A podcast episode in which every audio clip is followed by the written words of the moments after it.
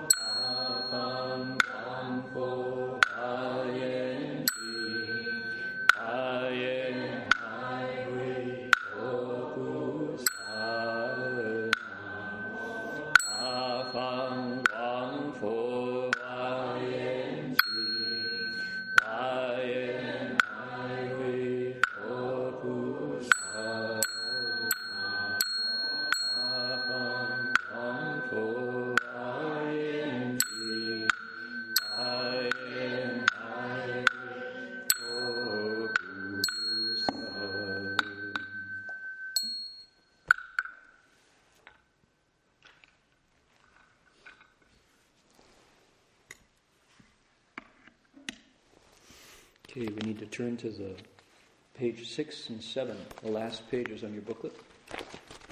Six and seven.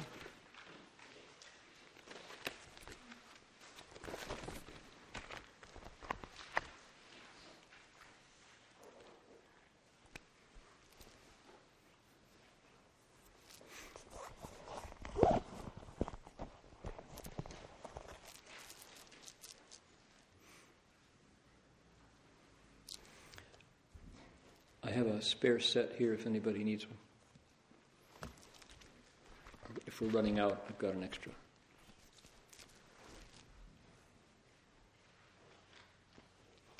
We're down at the bottom paragraph.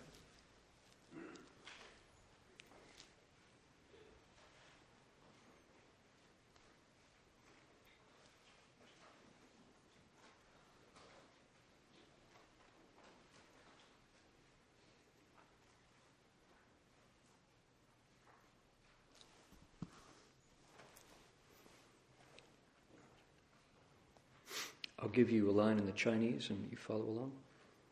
佛子，菩萨住此第四地，观内身，顺身观，勤勇念之，除世间贪忧，观外身， 顺身观，勤勇念之，除世间贪忧。观内身，I'm sorry，观内外身，顺身观，勤勇念之，处世间谈忧。Okay, over to the right. Let's read this all together in unison. We'll just read it uh, with one breath. Here we go. Ready? Disciples of the Buddha, the Bodhisattva who stays upon the fourth ground, looks closely at his own person. He invokes the contemplation of the body, diligently and courageously faces the truth, and rids himself of the standard worldly greed and concern. He looks closely at the world around him. He invokes the contemplation of the body, diligently and courageously faces the truth, and rids himself of the standard worldly greed and concern. He looks closely at others. He invokes the contemplation of the body, diligently and courageously faces the truth, and rids himself of the standard worldly greed and concern.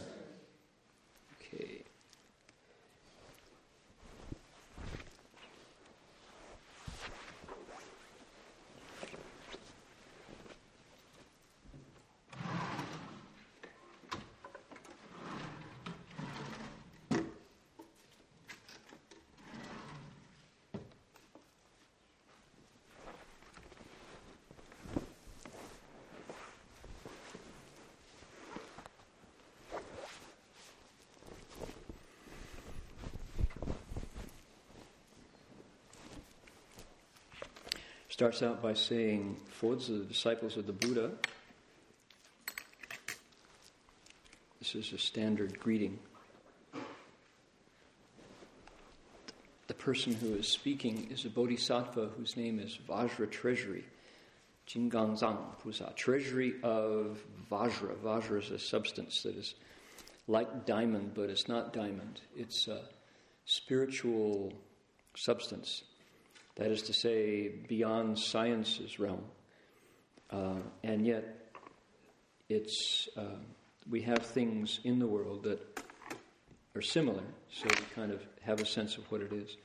Vajra, sometimes translated as adamantine, very hard and able to cut, and pure as well. So his name is Storehouse of Vajra, Treasury of Vajra. That's the Bodhisattva's name. He says, disciples of the Buddha, Pusa Zhu Ci Di Si Di. When the Bodhisattva stays here on the fourth ground, and the fourth ground is like a, uh, it's kind of the way we, we do high school, right, or college. Do we, do we live in college? Do we dwell in college? Yeah, temporarily we do. We, we move through. It's a place where we uh, inhabit for training. And the fourth stage, the fourth ground, is just like that. It's a training ground, it's a place where we learn things and then uh, graduate once we've absorbed the lessons there. So, as the Bodhisattva Zhu, as he stays here on this fourth ground, he does something. And there's a pattern here, and this pattern repeats three times, you'll notice. People who, who were uh, sensitive to the Chinese or to the English, you saw the same set of words come back three times. And this is certainly on purpose, and it tells us remember, uh, if you were here a while ago, uh, two or three weeks ago, we launched into this fourth ground and learned what it's about. And I'll give you a, a synopsis of what's, where we are at this point. The, uh, this bodhisattva in the third ground, in particular, looked around at the world and he saw things breaking apart. He saw how things are uh, don't last. Things are transient. They're moving through. They're uh, we got some seats in front. Don't be shy. Come right down. Got books for you. You have to climb over some folks to get there, but they don't mind. He looked at how things in the world are passing through, they don't last. And uh, he saw that the, uh, at his stage of wisdom, he or she, mind you, this is gender neutral, is able more than he did before to let things go. He's more detached from things in the world. And as a result, he keeps his balance. She keeps her balance. When things break up, it doesn't hurt as much as it used to because this bodhisattva has looked closely, clearly at the nature of things. And the nature of things is they're made up of parts. Everything in the world, this bodhisattva's wisdom shows him now that everything in the world is component. It's a component. It's just like the keyboard on your computer. If you don't have a keyboard, you can't operate, no matter how fast or what a beautiful monitor you have. If you don't have a keyboard, you can't operate it. Keyboard's a component. Uh, a mouse or a trackball is a component. You need that to guide the cursor, the mouse, the, uh, the thing on the screen that lets you click things. So without these pieces, you can't operate a system because they're components. You take one away, and without that component, things don't work. The Bodhisattva looked around and said, You know what? Everything's like that. Everything, everything, everything is like that, including my body. Health is like that. Take away one component, get it out of balance, and suddenly you're not healthy. So that was his insight. He saw through the surface of things down into, into the world around him, around her, and of course, one of the first things that came up for review was the human body. The human body is very much a component, component object. It's made up of other things. Um, the Buddhists have a technical jargon term for it. They call it the, uh, it's, they say, if you do it word for word, it's falsely composed of the four elements. The, the, it, you could, more colloquial English would be temporarily composed of the four elements, provisionally built of things that are themselves transient. So the Bodhisattva saw that and thought, wow, you know what? I have learned to kind of balance in the midst of that, but most of the people around me, people who I care about, people I know, people who are my relatives, my, my loved ones, they don't know that. And when things break up, they can't let go. And that really hurts. It really, really, really hurts them. What am I going to do? What am I going to do? Right? Said the Bodhisattva, What am I going to do? So the answer was find a way to help him, find a way to teach him how to let go. And uh, don't be shy, just grab a chair. There you go. We know how to do it.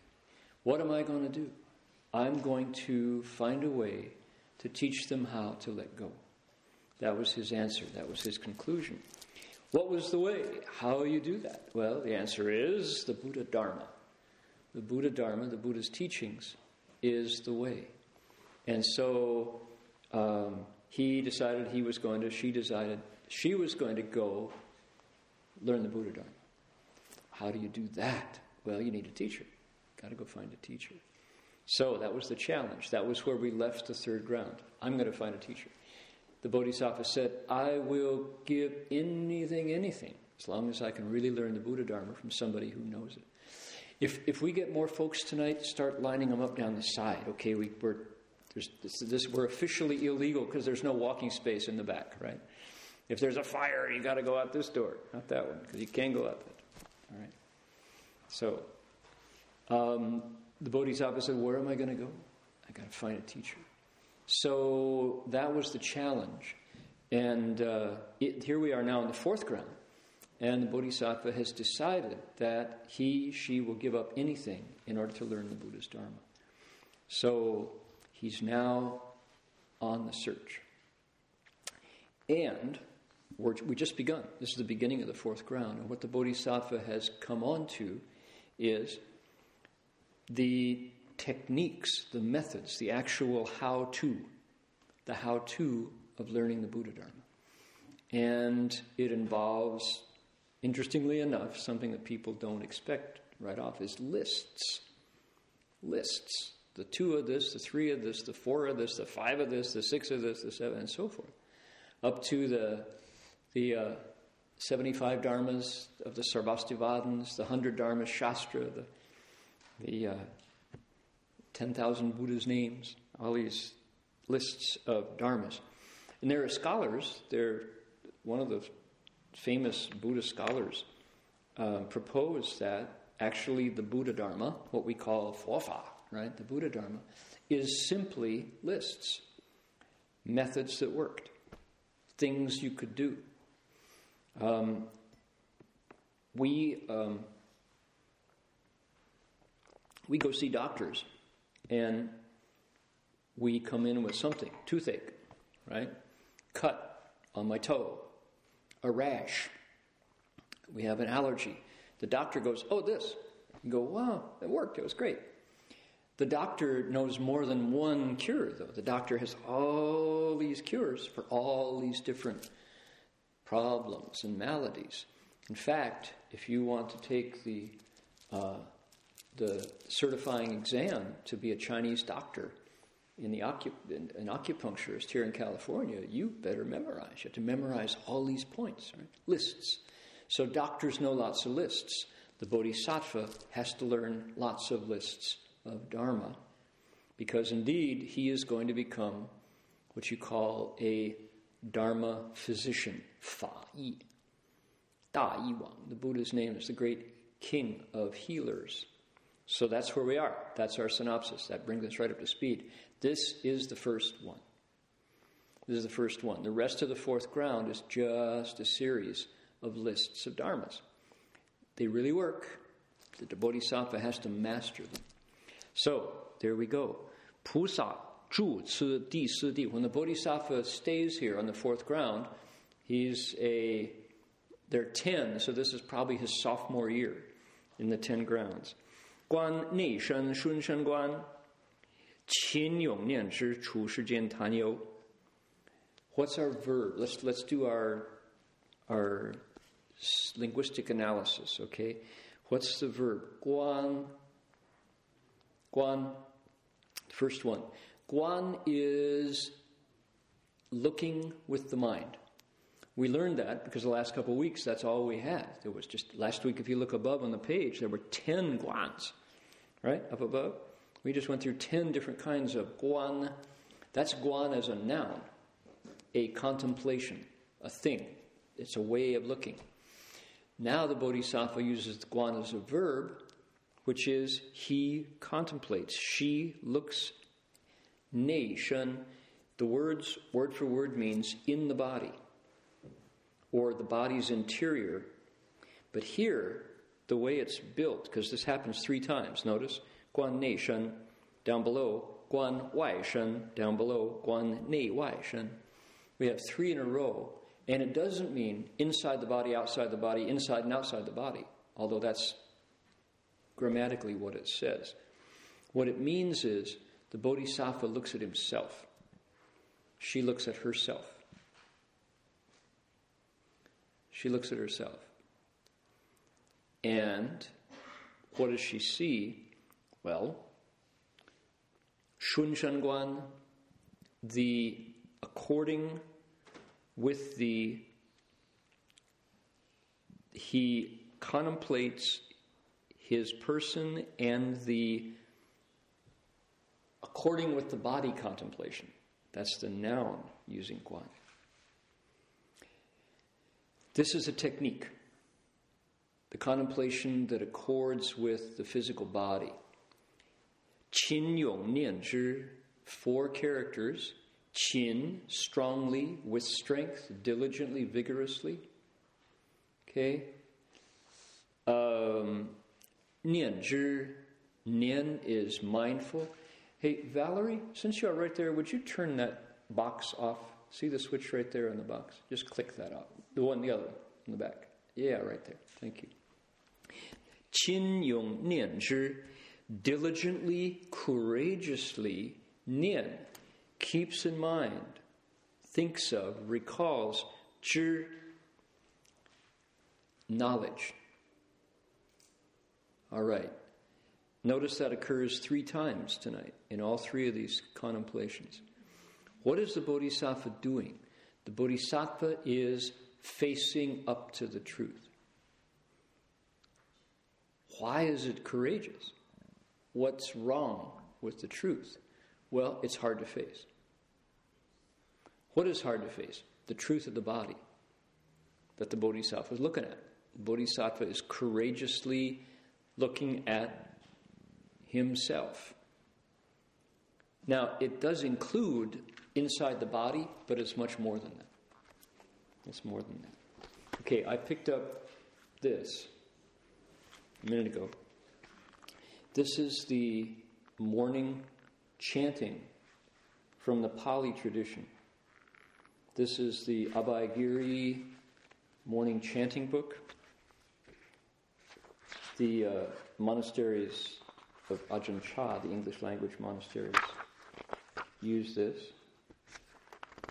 And following the, the daily chanting, there are guan, there are contemplations that you can use on the right day, depending on where you are. Um, the Metta Sutta, the famous Metta Sutta, this is what should be done by one who is skilled in goodness. That's one of them. But there are more. There's more. There is one called the Recollection of the 32 Parts. Which 32 parts? The body's 32 parts. This is the Shun Guan, right here. And it's part of the daily chanting of the Pali tradition. The Mahayana has a different way of doing it, but this is part of every monk's daily training and nuns. Why? Because one of the things you do when you leave the home life, when you go forth from the householder's life and become a monastic, one of the things you do is you change your way of looking at things. You change your view. And I'll give you one concrete example.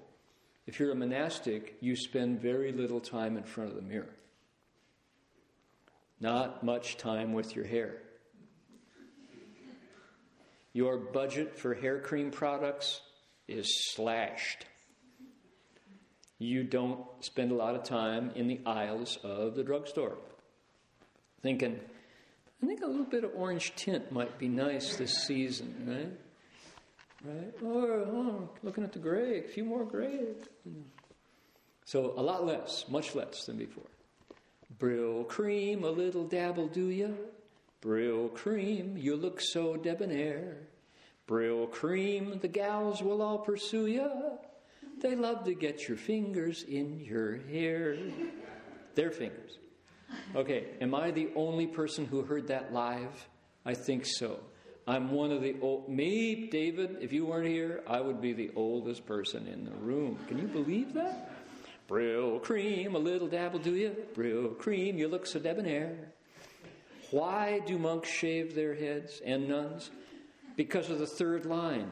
Brylcreem, the gals will all pursue ya. They love to get their fingers in your hair. Ooh, it's so greasy. I love it when it's greasy. Right? So, guess what? We bought Brylcreem. You bet we did back then. For sure. Because why? It was advertised right there on the TV, and we all know that the TV doesn't lie. So, that was one of the earliest ads Brylcreem. It was hair grease, you know. And sure enough, I wanted the girls to pursue me like any other normal teenage, hormone laden adolescent, you know. So, and when you leave home, you go, I think a little less of that. It's fine. Thank you, you know. So, that's the normal view. When you leave home, you go, I got to look at my body differently. So, this goes, one thing, and your view of it goes. What's wrong with hair? Nothing. Hair is very useful. It's lovely, you know. It's just that it is certainly a defining sexual characteristic, gender specific, right? And so if you can do without it, it really, boy, after when you shave your head for the first couple months, six months, year, it feels funny to not have hair on there. It's funny. You have to get used to that.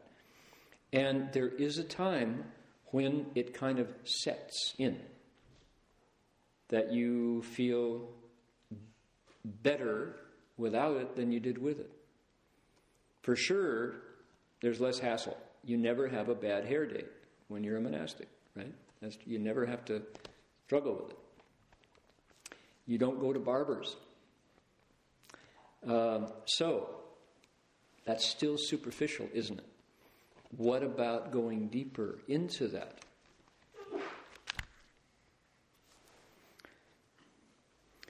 I am ko me kayo udam bata tala ado ke samataka takapari anto puro nanna pakarasa suchino. This, which is my body, from the soles of the feet up and down, from the crown of the head, is a sealed bag of skin filled with unattractive things. Now, how long ago since you had dinner? I should be aware of that before I chant this. Because it's, it's kind of hard to take. This is not simple stuff. And to assume it is, is you're not paying attention, right? This is deep stuff. And it's given to monastics to chant. That's how powerful. This is not given to lay people to chant because it's. This is given by the Buddha as a shun guan. This is right what the text is talking about, what the Bodhisattva does, in order to get in there and mess around with the roots of my understanding of who I am.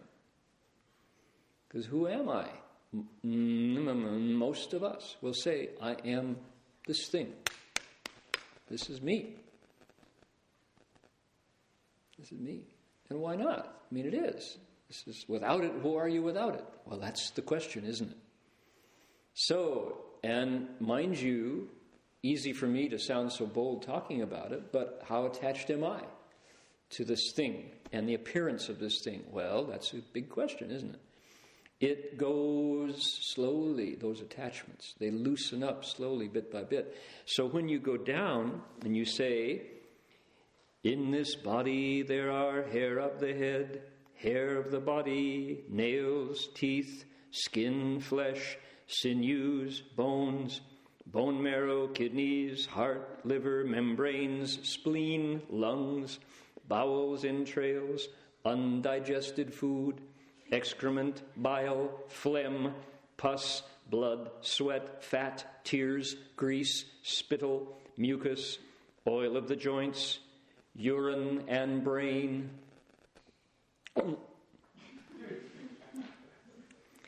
This then, which is my body, from the soles of the feet up and down from the crown of the head, is a sealed bag of skin filled with unattractive things. Right? You go, wow. That's strong medicine. And when you look at yourself that way, it's hard to see yourself any other way. That's why it's not particularly given to lay people to, to recite or contemplate.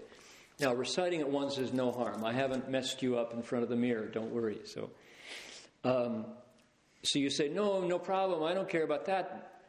But my, my wife,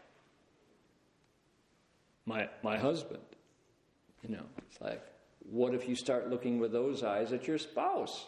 Trouble, right? It's not, that doesn't help. It's hard enough to stay related if you start looking at the entrails of your spouse, you know.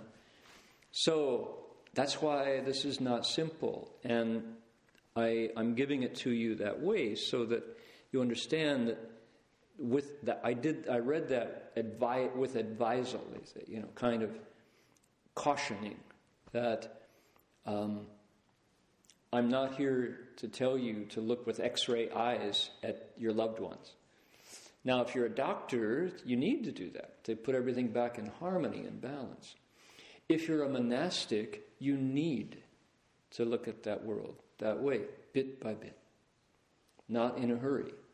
Last week and the week before, we talked about the, the nine contemplations of a decaying corpse and how slowly, cautiously, the, the teacher guides his or her student towards that contemplation. It's not a sudden thing because it changes you. And if you do it carefully, if you do it with wisdom, What do you see? You see things the way they really are, not the way society has given them to be. In our culture, death is hidden. Illness is it's hard to avoid, isn't it? Because we get sick and we recover, we get sick and we recover. Birth is interesting. We have a war on against midwives. Are people aware? Epicenter of the war against midwives is Santa Cruz, California. It's very interesting. Um, midwives, doulas, is a cho- should be a choice for a woman. It's not in some cases. There are doctors who will advise you against going anywhere but in the hospital under their care. And mind you, I mean, I have deep respect for the medical profession, but America's infant mortality rate is way, way up on the list. I know a midwife in Santa, Clu- Santa Cruz who has given birth to something like 1,200 babies and lost one because it came out with the cord around its neck. It had died in the womb. Never lost. And yet she was thrown in jail at one point for not for disobeying the American Medical Association against her own judgment. And she was later proven right in court. Uh, so, how funny we hide the basic processes of life. We prefer to cover it and look at the way it isn't. One example has anybody ever been to Benares, to the Ganges, and watched how another culture does death? It's sobering, and yet it's liberating at the same time. I'm talking about India where corpses are burned and then uh, lovingly, spiritual, in a sacred way, returned to the earth, to the river. And when those flames lick around the rib cage, boy, you go. Why? Because we connect immediately. That's me. That's me. Right? And yet our culture does it so differently. You know, not to say good, not to say bad, just to say, look how different. Now, the culture of India, the Indian civilization, has been intact in a straight line for how many thousands of years? Thousands of years. They say that the city of Shravasti in the Buddha's time let's say Benares, the city of Benares, in the Buddha's time was so old that it smelled for miles. I've heard 60 miles, but I even find that hard to believe. That 60 miles from Benares, you could still smell it before you got there because it was so full of life, right? Now, it was in the Buddha's time, 2,550 years ago. So it's an old civilization people have been around a very long time in that place, and the way they look at these fundamental processes that are inevitable is, I don't want to say mature because it sounds like a judgment, but our civilization has been around for several hundred years, and we have a lot of things to learn. We have not got things figured out to that extent. So, I'm thinking that our way of doing it is not really sustainable. And the, the word denial is a hard word, but we are very much not wanting to look at the natural processes of life. So, when we're going, you know, hair of the body, hair of the head, teeth, bones, sinews, that's a shocker And it took me years to actually hear those words and connect that the thing chanting those words is hair, bone, sinew, you know, tongue, teeth. It's so ironic because it's us, it's not other. The Bodhisattva is going, yes. That's why it is Qin Yong. Has to be courageous looking at this. And if there are young, I know there are some young folks with us tonight, young guys, girls, who might, you know, this might be hard medicine, bitter medicine for young people. Maybe not. Maybe we can just visit India tonight. Don't even have to say India. We can visit an older, wiser civilization than ours. Because I honestly don't think our method of hiding it is wise. Just the resources it takes to hide death. And the fact that you have to go through obstacles to have wise women give birth to your child should not be the way. So uh, that's why it requires courage. How interesting, right? Here's the Bodhisattva. What does it say? He, she invokes the contemplation of the body, diligently and courageously faces the truth, and rids herself of the standard worldly greed and concern. Those last two words, tan yo, two first tones, tan yo.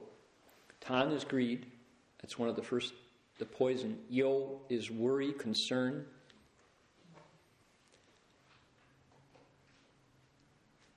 Why worry and concern about the things that this contemplation gives us?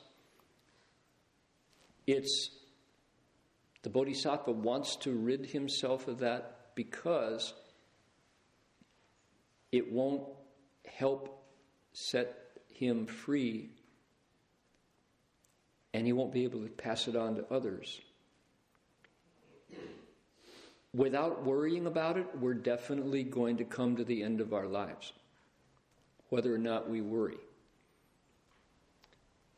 Without being greedy for aging, aging comes in its own time. Tan yo, greed and worry are mental processes based on, from the Buddhist point of view, seeing things the way they're not.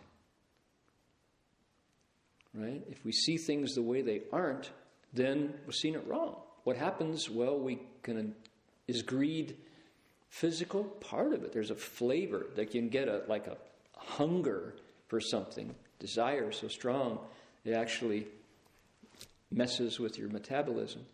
Worry is an emotion which is a mental process that registers in the body. You can be so worried you tremble, right? You shiver. You get the shakes because you're so so upset, you're so worried. And yet it's just a view, it's a way of seeing things. So the bodhisattva rids himself, herself, of shi, jian, tanyo, gets rid of the standard worldly greed and worry. It's coming anyway. So, now, this I would propose is another testimony to why we say Buddha Dharma is, I'm going to say, a religion. Buddha Dharma is a teaching for adults. And by adults, I don't mean age necessarily, but it includes, I mean, if you're 25, you can still be an adult even if you're 24. We'll give you a year. 23 year olds, forget it. You're still no, kidding. This kind of maturity that's required here has nothing to do with chronological age. And I know lots of 50 year olds who are children, who are adolescents, or certainly immature. This is a teaching for mature folks who are willing to look at it the way it is. But boy, the sutra itself says, Qin Yong, Nianzhi, diligently, courageously sees things the way they are. All right, got it. So that's himself, herself, looking in the mirror, looking at your body when you're sick. Um, there's two more. Two more. 观外身顺身观，勤勇念之，处世间贪忧。He looks closely at the world around him. He invokes the contemplation of the body, diligently and courageously faces the truth, and rids himself of the standard worldly greed and concern. So,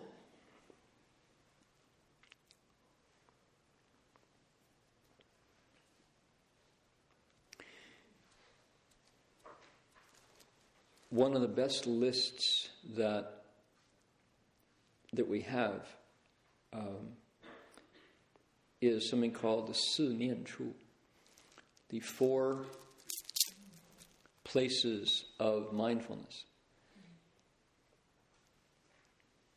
The four, sometimes they're called the four divine abodes. There are various names for these four.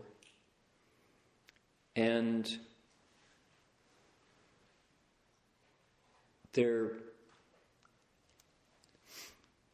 Each one is a safe place. That's why they're called dwellings or abodes, places to live. What are they? I'll give you the list. This is one of the greatest lists going because they're liberating these ways of looking.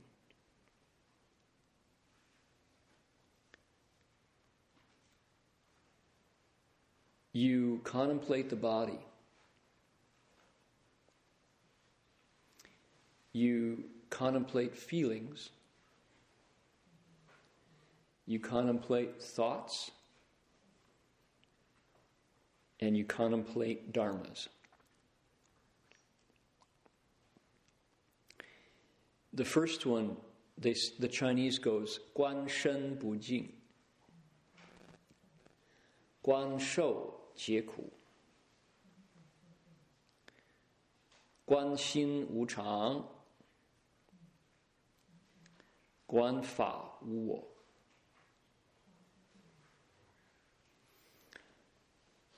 The Bodhisattva lives in these. He contemplates, I'll just give you the translation, and I'll just give it to you, and then we'll work with it. He contemplates how the body is not pure.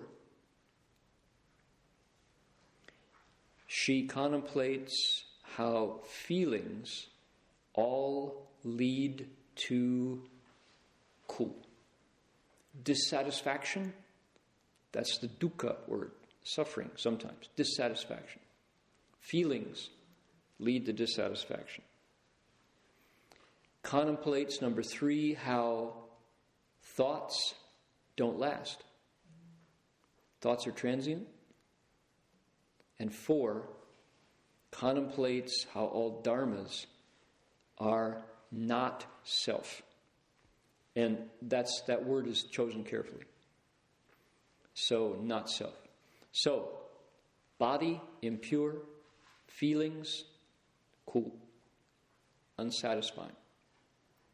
Thoughts transient, dharmas not self. the four places of mindfulness, the four divine abodes, some people call them. This list is there in the Theravada teachings from the Pali, it's there in the Mahayana teachings. The Tibetan tradition does it too. This is one of the standard, really good, lovely Buddhist lists. Connie.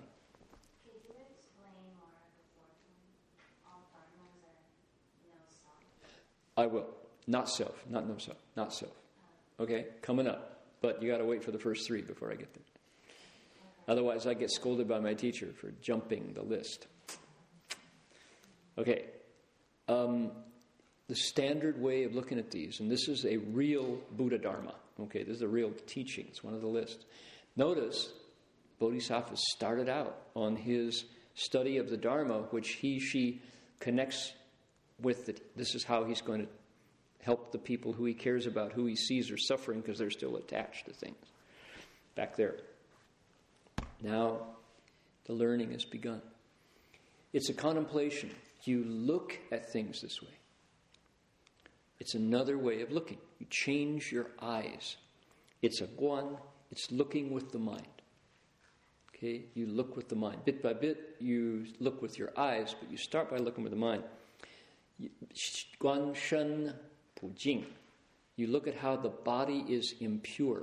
Now, that's not, mind you, we just did one, the body is impure, right? But this is specifically designed to get you to a place where you go, ooh, you know, I'm not really what I see in the mirror. What did, what did Master Shuyan call it? The stinking skin bag. Right? The stinking bag of skin. Cho pinang, he says. That's a contemplation for Buddhist monastics who are trying to transform sexual desire, trying to get to that strongly motivating libido, which is exactly what brought me into the world. Thank you very much. You know, nothing wrong with libido unless you are trying to put an end to birth and death. Then you look at it differently. So that's why I say this is, you got to be specific. If a layperson, especially young people trying to make a family, trying to make good Buddhist children, says, You know, dear, I love you, but your body is a stinking bag of skin, you know, she's. let's see, let's go get baptized and be Christians. I don't want to hear any more of this stinking bag of skin stuff. Get out of here, you know. So, different teachings for different potentials. When you say the body is impure, it's not that impure, not that way of talking about. It. What is it? The bodhisattva looks at the body and says, Earth, air, fire, and water, which themselves are transient, right? You look at Earth and you start to analyze it, and my golly, you've got all these crawling things, all so much space in a handful of topsoil. There's rocks, there's vegetable matter, there's all the elements and, you know, microorganisms, incredible micro, you know, the, uh, what are they? I cheat. I wish I had it. I had the whole list of things in a square inch of earth. All of the, their interesting names. Um, creatures that are the most numerous life form on the planet, but they're too small to see with the naked eye. You know, I've forgotten their name. It's a name, I had to look it up because it was such a funny. Anyway, that's what the Bodhisattva means when he says, Bu Jing, means not essential, not reduced to its ultimate form. They're components. That's the earth part. It's the bones, the teeth, fingernails, the sinews, etc. Let's look at the liquid parts. Oh my goodness. Saliva and blood and mucus and tears. Pure? No, component. It's reduced to essentials? Uh uh-uh. uh. Mixed up with all kinds of stuff. Right? Not immaculate, not essential, but multiple. Multiple, multiple. All right? Three. What else? Space is not pure. There's filled with all kinds of things. KQED is right here in my hand. I don't have a radio to pick it up, but it's right there, right? All the radio stations, all of the infrared and ultraviolet and SETI, you know, when aliens decide to get in touch with us, it'll be right here, right in front of us. Pure, not. Mixed. And fire, the warm parts, all mixed. Changing constantly. Heat, warmth, cold, right? So, Guan Shen Bujing, looking at the body, it is not essential, not, in, not something that has been reduced. It's all mixed up. You could say, contemplate the body as mixed up, and that'd be closer instead of Bujing. The Bodhisattva looks at that, and what happens? Bit by bit, his view of what this is starts to change. Why? Because he hates it? Because he wants to get rid of it? No, not because he wants to see it as it is, so that when the time comes, he or she won't be quite so tied to it, because it's going to change. It ages, it goes away. It gets sick, it comes back.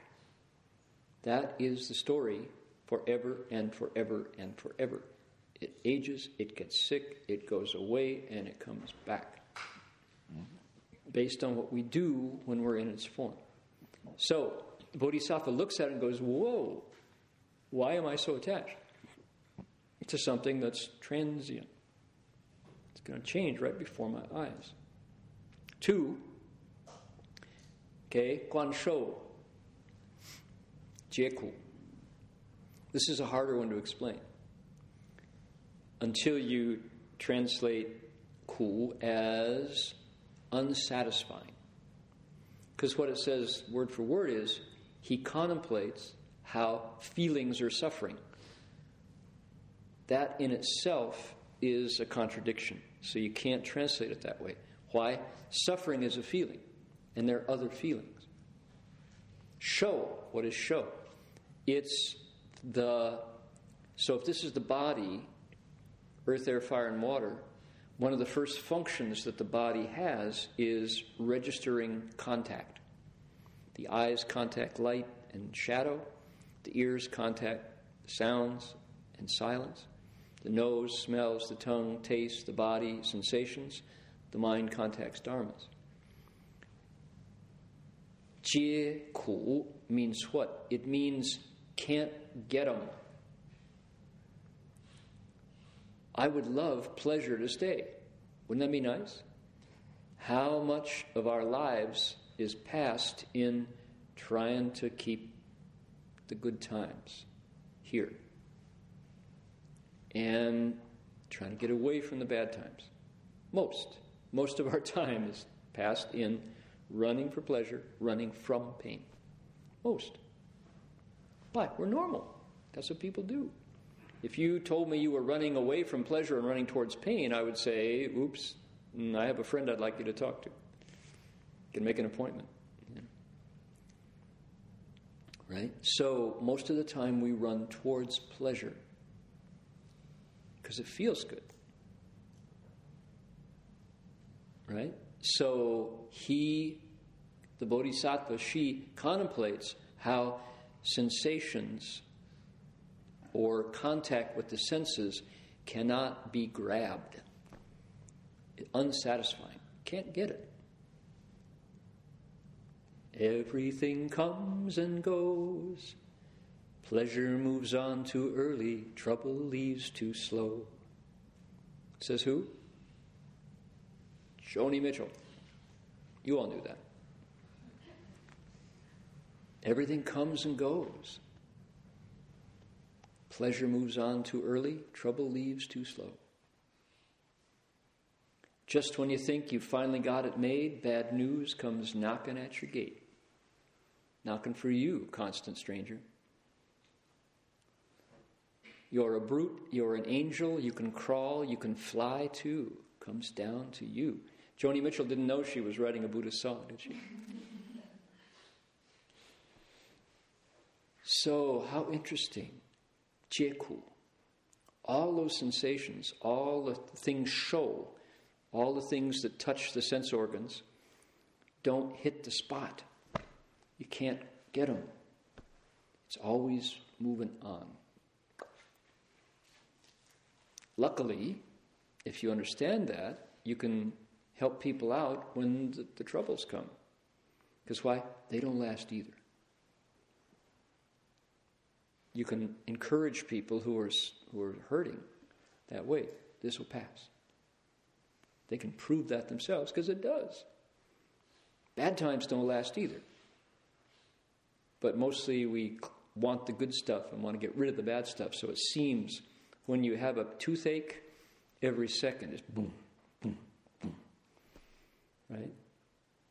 And the good times seem to just leak away somehow. So that's the Bodhisattva's description. And when you say it that way, everybody goes, I know what you mean. I know what you mean. It's not that sufferings or feelings are suffering. That's a really lame translation of Guan Shou Jieku. What do you do? The Bodhisattva contemplates Shou Jieku. All those sensations are unsatisfying, can't be grabbed, don't hit the spot. And what do you do? You let go a little bit. Don't have to force them to be one way or the other. You see them as they are, which is what? In motion. In motion. And if you look a little further, you go, wow, the thing that actually feels those sensations is also in motion. How could I ever have thought that it was supposed to be fun all the time? Who makes good use of that one? Advertising does. Oh boy. If it hurts, you're a loser. Buy our product and you can be a winner. Right? You go, no, I don't believe that anymore. It's not my experience. Okay. Three. Number three. Guan Xin Wu Chang. Okay. This is not, this is the, I'm giving you a list, right? This is not in the text, but it helps the text. What is it? Thoughts are impermanent. That one is one of the easiest to experience. The Buddha said this is a place where you can nian. This is called the Si Nian Chu. The four applications of mindfulness, the four things to look at. These are secure refuges. You will be safe if you adopt these. As soon as we make these our own way of seeing, we're home. We talked about home last time. Where, where do I live? If you are secure in your understanding that the body is not essentially one thing, it's a composite body. If you contemplate, if you see the world as sensations, never you can never grab them, they're moving. If you contemplate how thoughts are transient, you are safe in those because this is essential truth. What is it? Thoughts move on. By golly. The thoughts you had before you came in the room tonight were different than the thoughts you have right now. The thoughts you have right this minute will be different in a, in a blink. Just wait. Now, the application of that observation is really, really helpful. Where do you see these? In meditation. These are really fine places to apply your mind when you meditate, although, not that I'm recommending that you need to think about things when you meditate unless you are contemplating these, but they will really work. You sit there and you go, Yeah, I'm experiencing anger. Anger is rising. Anger's gone. Huh, look at that. Surprise is rising. Surprise is gone. I'm contemplating the absence of anger and surprise. That contemplation is gone. You know, you can really see thoughts rising, falling, rising, falling. Right? Somebody was asking me earlier tonight about meditation. What's the next step after counting your breath? What's the next step after relaxing your body? Well, there it is. You watch, you observe. Rising of thoughts, falling of thoughts.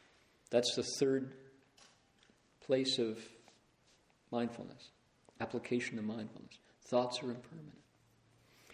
That in itself is really liberating.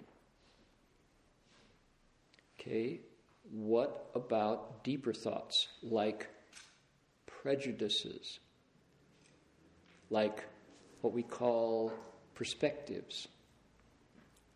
The things we learned, did they go? Wouldn't that be nice? Can you teach a racist to be inclusive? Can you teach someone who is attached to guns to be attached to life instead? Wouldn't it be nice? Well, Xin Wu Chang says thoughts are impermanent. Why not? Jerry?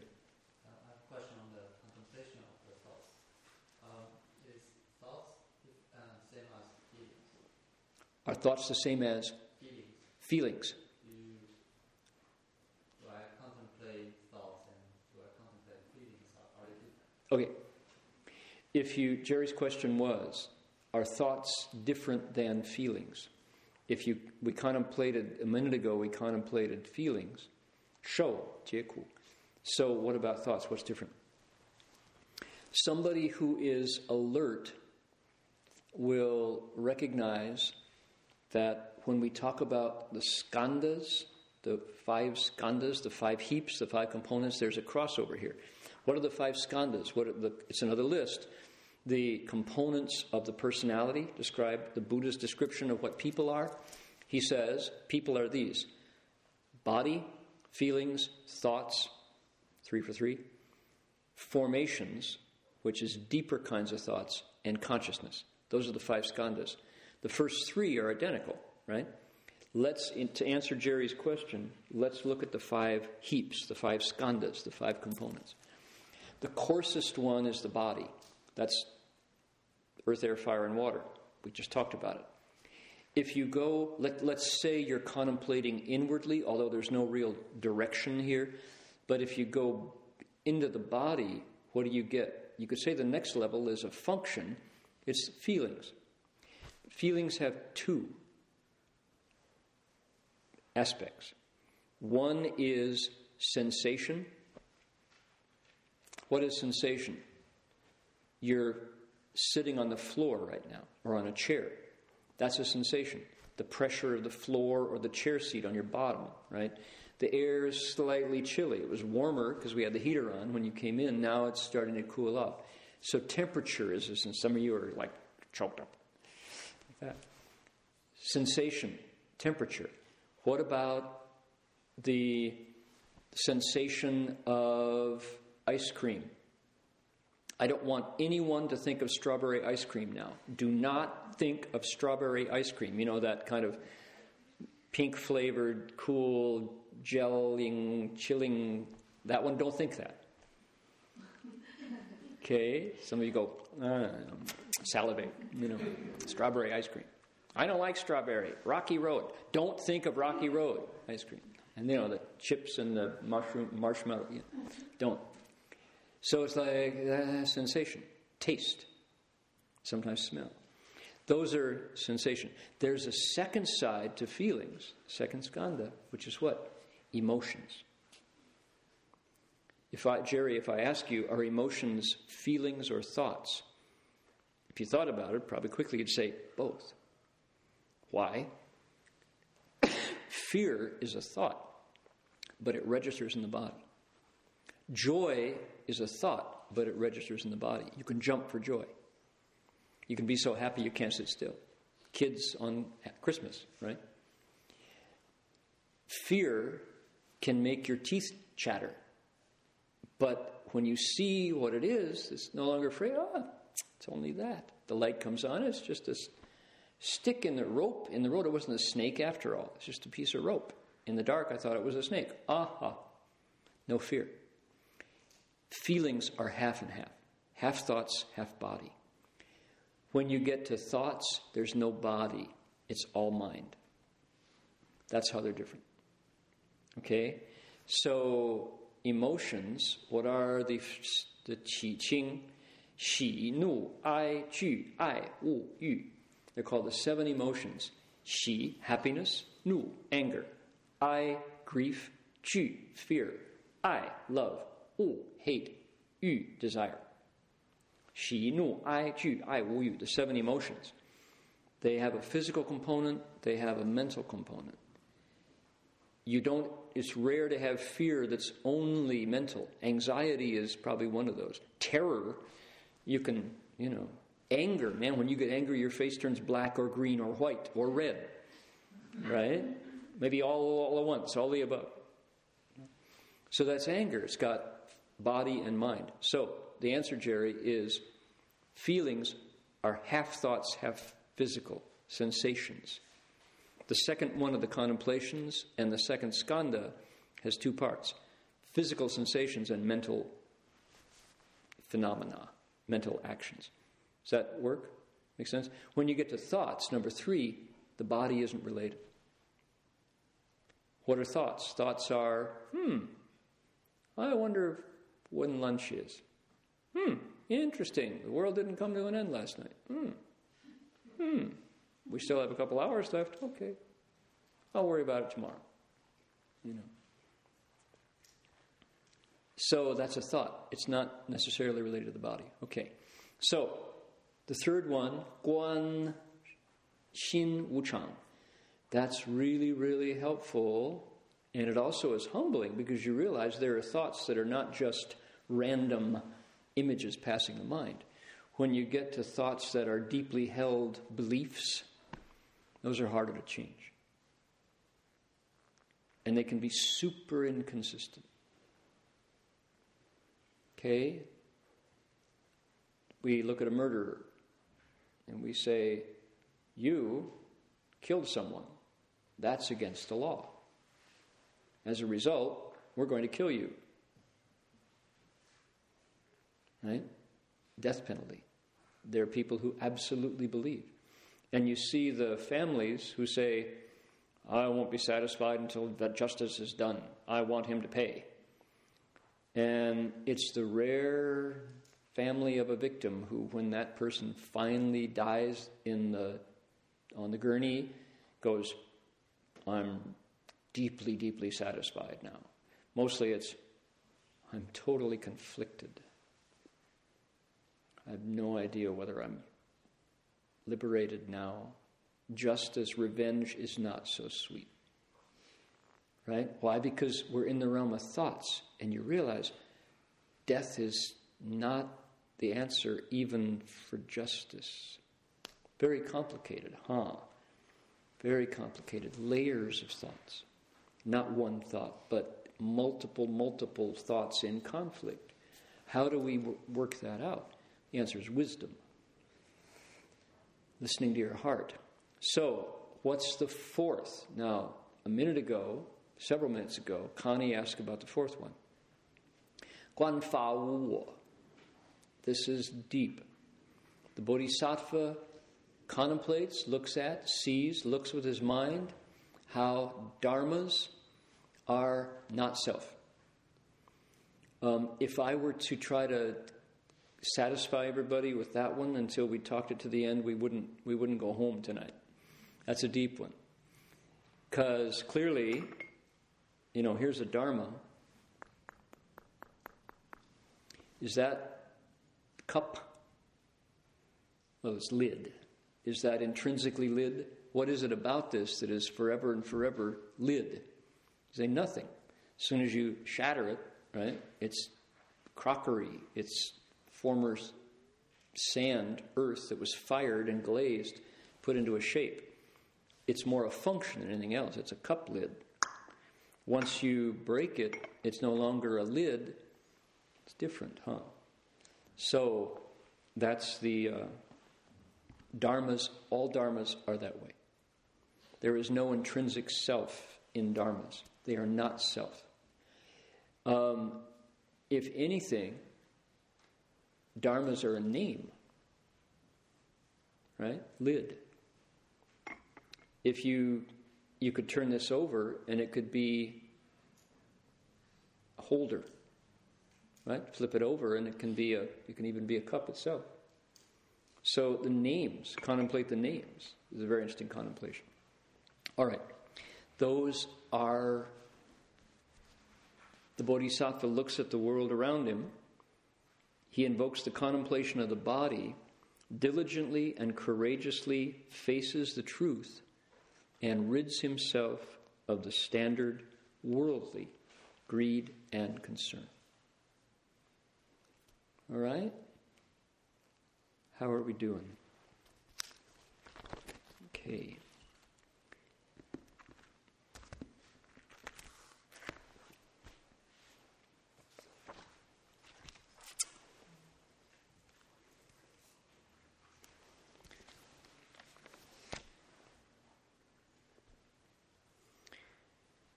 Some of us have to get to Ukiah tomorrow because of the Amitabha session. So we're going to finish a little early tonight.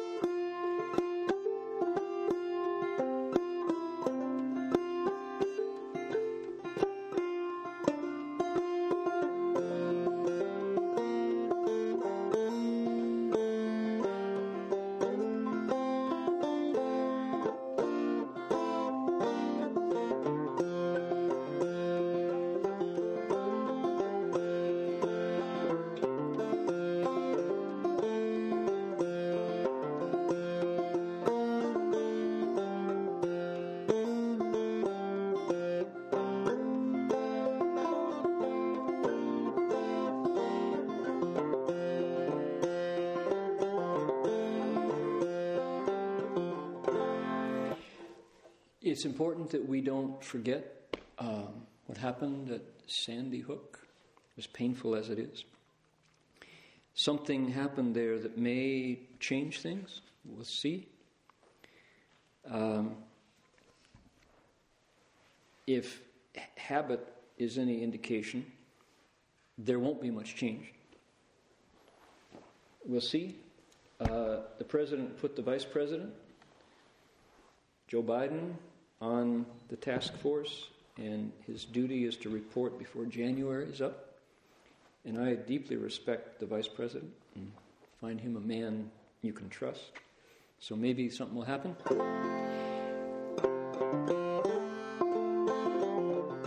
One of the things that has to change before any change will happen is people's minds have to change. And there's a reason why dictators and tyrants fear poets more than they fear generals. If you want to, uh, if you want to lead, mislead a country, first thing you have to do is silence the poets, silence the songwriters, and the journalists, and the newspaper editors. There's a man named Vance Gilbert who is one of our poets and a songwriter, and he put the situation in a song that is unforgettable. And I believe that his, um, his song will last longer than any impassioned statement because we're used to statements and we have the other side. Statements can be countered by statements, and proofs can be countered by proofs. And the people who hold the, the view that guns are necessary hold those views deeply. Um, so, how do you change those thoughts? You have to go around them, go under them, go behind them, go inside them. Give people something that they believe in more, and this song is one of them.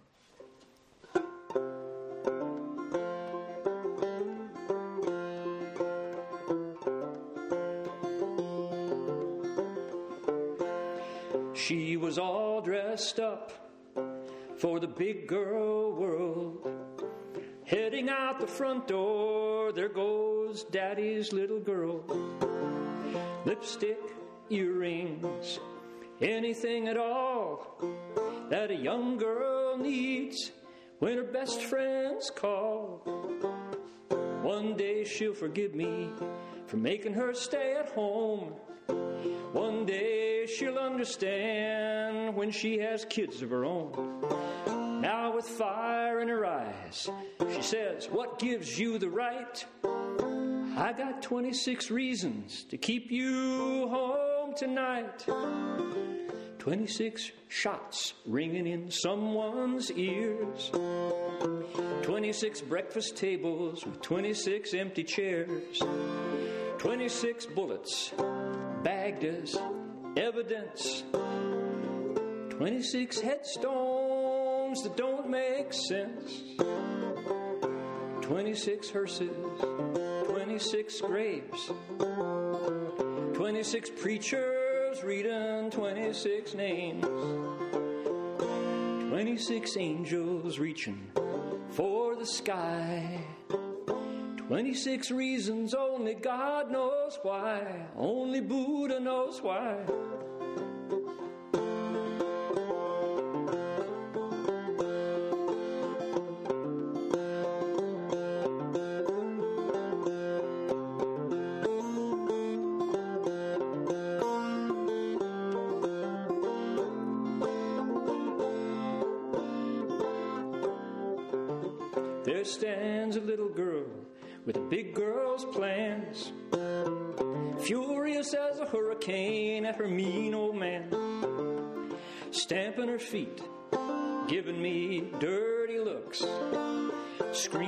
The top of her lungs every name in the book. She says, You got no excuse for wrecking my night. So I threw my arms around her and I held her tight. You might hate me for a while for keeping you from leaving, but 26 angels say you're staying home this evening.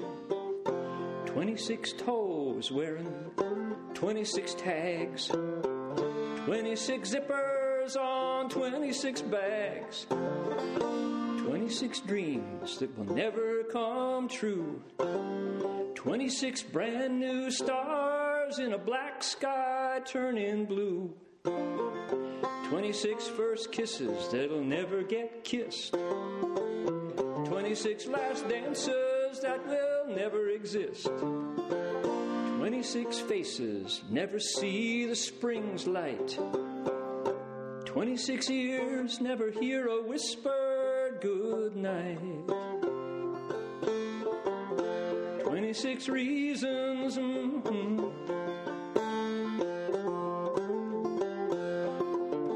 26 reasons.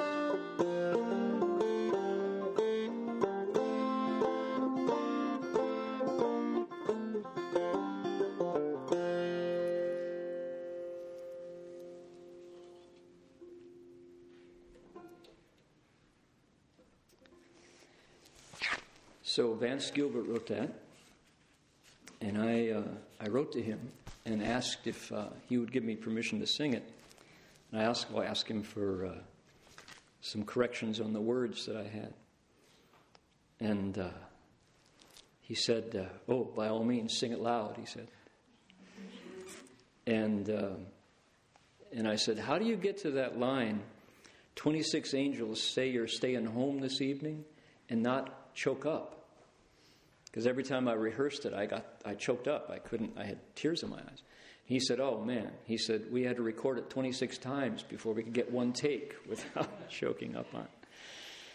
So um, Vance uh, writes. He teaches songwriting. He was at the Swannanoa gathering when I was there. I got to know him, and he wrote this uh, two days after the, shooting happened on Friday, he had it on YouTube on Sunday. And it's on my blog. If you want to hear Vance it, go to Dharma Forest. And uh, if you can't find Dharma Forest, go to Berkeley Buddhist Monastery. That'll take you to Dharma Forest, and you can watch Vance it. Um, why is this a wonderful song? He, there's craft in the song. He starts out with something different, but something we can relate to, which is a dad and his daughter. The daughter's got a night out planned. She comes downstairs, all dressed up for the big girl world, holding up the, hold, heading out the front door. There goes daddy's little girl. Lipstick, earrings, anything at all that a young girl needs when her best friends call. One day, says the dad, she'll forgive me for making her stay at home. One day she'll understand when she has kids of her own. But now, with fire in her eyes, she says, What gives you the right? Dad says, I got 26 reasons for keeping you home tonight. Referring to the 26 people who were shot at the Sandy Hook Elementary School in Newtown, Connecticut last Friday. Then, so there's the situation. You see that, you think, oh, wow, yeah, okay. But suddenly the song takes a turn. And what helps a song go home? Concrete images. That's what Vance teaches. First of all, you gives people something that they recognize, a domestic situation. But then you give images that happen in your brain as you hear the song. What is it? 26 shots ringing in someone's ears. That's as concrete as it gets. Number two, 26 breakfast tables, 26 empty chairs. Can relate? You think right away 9 11. 26 bullets bagged as evidence. 26 headstones that don't make sense. So it's an image of death. 26 hearses, 26 graves, 26 preachers reading 26 names. The repetition of 26 is Vance's skill. The song's called 26 Reasons, right? And it goes in. 26 angels reaching for the sky. 26 reasons only God knows why. Well, maybe even God doesn't know why. Cause and effect. So it's like that's the strength of the song, those images. Then back to the story. Back to the story. What is it? There stands a little girl with a big girl's plans, furious as a hurricane, a mean old man. Beautiful images that rhyme, mind you. He's a skillful writer. Stamping her feet, giving me dirty looks, screaming at the top of her voice every name in the book. You got no right. You have no excuse for wrecking my night. Turn. So I threw my arms around her and I held her tight. You might hate me for a while for keeping you from leaving, but 26 angels say you're staying home this evening. Right? The parent's response to the reality that there are people out there with weapons to kill you if they decide to. Back to the images. He doesn't let you go. He says, What? 26 toes wearing 26 tags, 26 zippers on 26 body bags, 26 dreams that will never come true, 26 new stars in a black sky turning blue. What a powerful line, right? Just um, he makes it happen, and you go, oh. 26 first kisses that'll never get kissed. 26 last dances that don't exist. Tugging right at the heart, right? This is American images. The prom, the dance. These kids won't grow up. 26 faces never see springtime's light. 26 ears never hear a whispered goodnight. And at that point, you go, right? The songwriter, the poets are more dangerous than the generals. Because you can fight back an army, but you cannot defend yourself against what happens in your mind when you hear the truth coming from a skillful image maker. Beautiful song. 26 reasons. So I recommend, please do. My blog would appreciate a visit. Go to Dharma Forest and listen to Vance Gilbert sing it himself. And if you have a blog and you want to forward it or put it on Twitter, go right ahead because more, the more people hear this song, the more minds will change. And we have genuinely crazy people out there who love their guns more than they love life. And that's fine if they believe that way, but when those guns kill you, suddenly it's not, it's more than a belief. So, okay, there we go.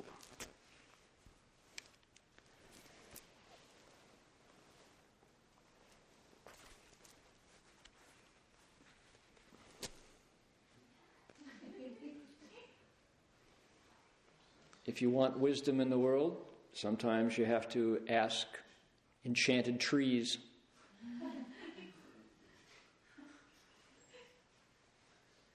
What should we do Woody?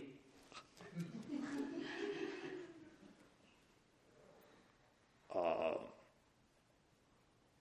you'll have to pardon me. I, I talk kind of slow. People have told me that I shouldn't speak in public because my delivery is kind of wooden. That's a tree joke. Ah, ah, ah. You know, your laughter is going to, heartfelt. Uh, I would suggest that um, if more of you would imitate trees and root yourselves and meditate, you might do better. That's real wisdom. I like that, yeah. That's correct. Can you meditate like a tree? You might survive. there we go. Meanwhile, uh, a little less forestry would do better, all right? Cut down fewer trees if you don't mind. I'm related. There we go. I like your mushroom. There we are. Thank you very much. A little bit of tree wisdom. That's good. Who else is here tonight? Um, this is uh, not Airavana, the elephant that, that Samantabhadra rides on. This is Airavana's mother. There's a female. She's. Thank you, dear. That's uh, what advice would you have for us? Uh, well, most of all, for these are Americans, aren't they? Yes, they are. So, well, um, I hope that you don't associate me with Republicans. Uh, that's that's important. Uh, or rather, better yet, if you could tell the Republicans to associate more with me. It's just the Republicans have somehow left left their party behind. And it's not a Tea Party anymore. It's no fun. The Tea Party was full of Mad Hatters, you remember? That's right. Oh, uh, essentially, what I wanted to say was uh, be kind to each other. Uh, you know, think of elephants, our feet, we hear with our feet. Right, those. They're very sensitive and they, they can hear, you know, people coming up, and actually, we can tell with our feet your emotions. That's true. So, uh, if you could be more like elephants, you'd probably do better. Uh, don't wait every four years to be a better Republican. Be good Republicans now. Yeah, that's right. So treat each other better, be kind to each other, and uh, if any of you know a good orthodontist, let me know because I uh, have some tooth issues, but that's okay. Thank you very much. Good. Appreciate that. All elephants need good orthodontists. Appreciate it. Yeah, good. Words of wisdom. Okay, um, now, we had a request tonight for um, Samantabhadra's verse of exhortation. And uh, could you, like, we don't need them. There's, uh, there's a, something in our, our yellow book, our yellow ceremony book. The Yellow Ceremony book has uh,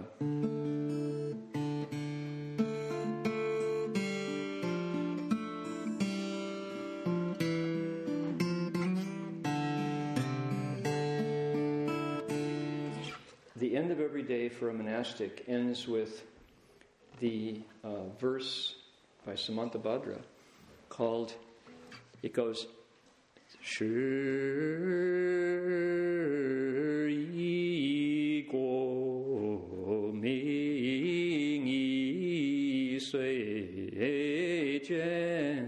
and Rusha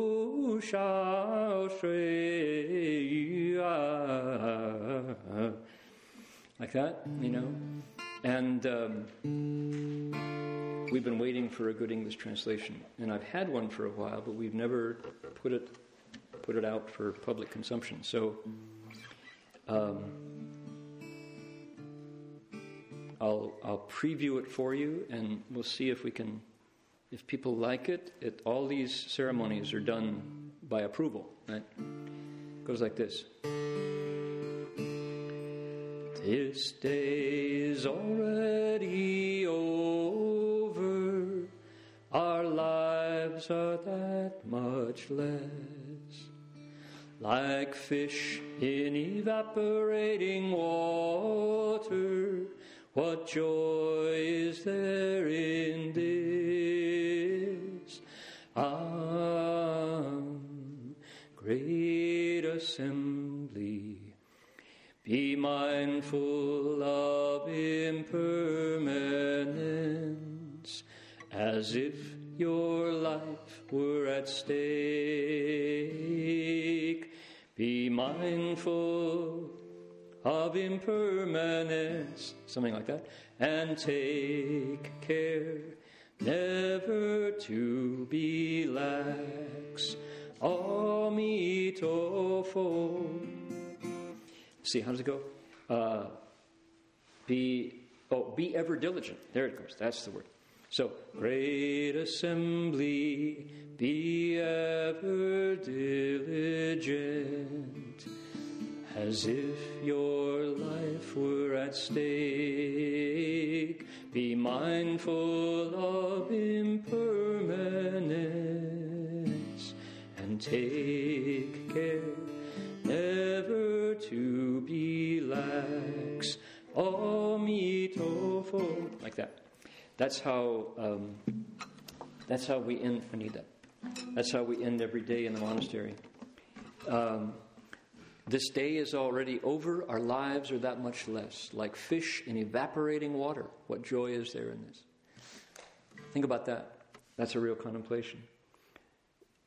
If you um, look at your the first breath that we take when we come out of mother's womb as our the clock is ticking. That's the start of the end, the first day of our of our first moment of our breath. The number of breaths we will take is numbered, and uh, the image that comes in the verse is like fish in an evaporating pond. If the fish is there knowing that the water's drying out, there's going to be a time when the fish can no longer, not enough water to sustain his life and is dead. So the verse goes on to say, Great assembly, be diligent. It's the, the verse says, Ru toran, as if your head were on fire. But that's a funny, that's too strong. So we went as if your life were at stake. Be mindful of impermanence. That's the lesson of our sutra tonight. Take care never to relax. Amitofo. So that's how it goes. This day is already over, our lives are that much less. Like fish in evaporating water, what joy is there in this great assembly? Be ever diligent. Let them be mindful, let's see, economy, I mean, I mean, diligent, be as if your life were a stake. That's how it goes. How'd you like it? Think it'll work? Uh, as if be ever diligent, as if your life were at stake. There we go. Be ever diligent, as if your life were at stake. Be mindful of impermanence, and take care never to be lax. Omitofo. Like that. So that's the New English verse, Samantabhadra's verse of exhortation. That's really helpful if you realize how quickly life is passing. But you notice, guess what? We're still here, everybody. It's 9:10. We got another 2 hours and 40 minutes before the prophets and soothsayers are proven wrong. Sadly enough, including Jing Kong, who should know better. How sad. Yeah. We have a Buddhist monk in our community who made a big deal about the sun going dark for three months. Well, he got some splaining to do. Either that or he should be quiet. Option two is a real good one. Just be quiet. Those words he spoke and put his worth behind were, would have been better unspoken. In this case, less is more. Jing Kong, shame on you. Qi shi hai xu. Embarrassing. He leaves it for the rest of the Buddhists to pick up the pick up the pieces, right? What joy does he get out of being a doomsday prophet, especially a foolish doomsday prophet? He's a fool. And he makes all of Buddhism suffer as a result. I saw the newspaper right there, one side of the front page of the Xin Sheng Huo Bao says Jing Kong, San Yue Wu Taiyang. On the right hand side was a Taoist. The Taoist said, eh, I looked at the chart, there's no problem, nothing different. There you go. In the end, I think it's he's the one who loses face. So maybe he can go off and collect art and treasures and be an, an Australian and kick back. So, on the back, of, you have a songbook in front of you, and on the last page, you have. Um,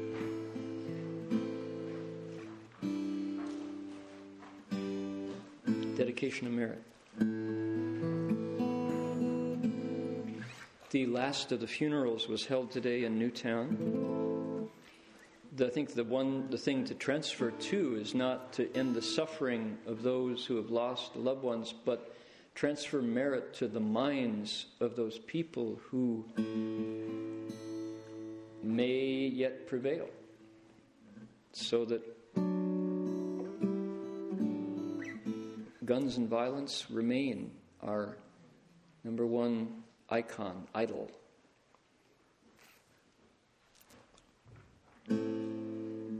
Okay, the last page. Make a wish, please.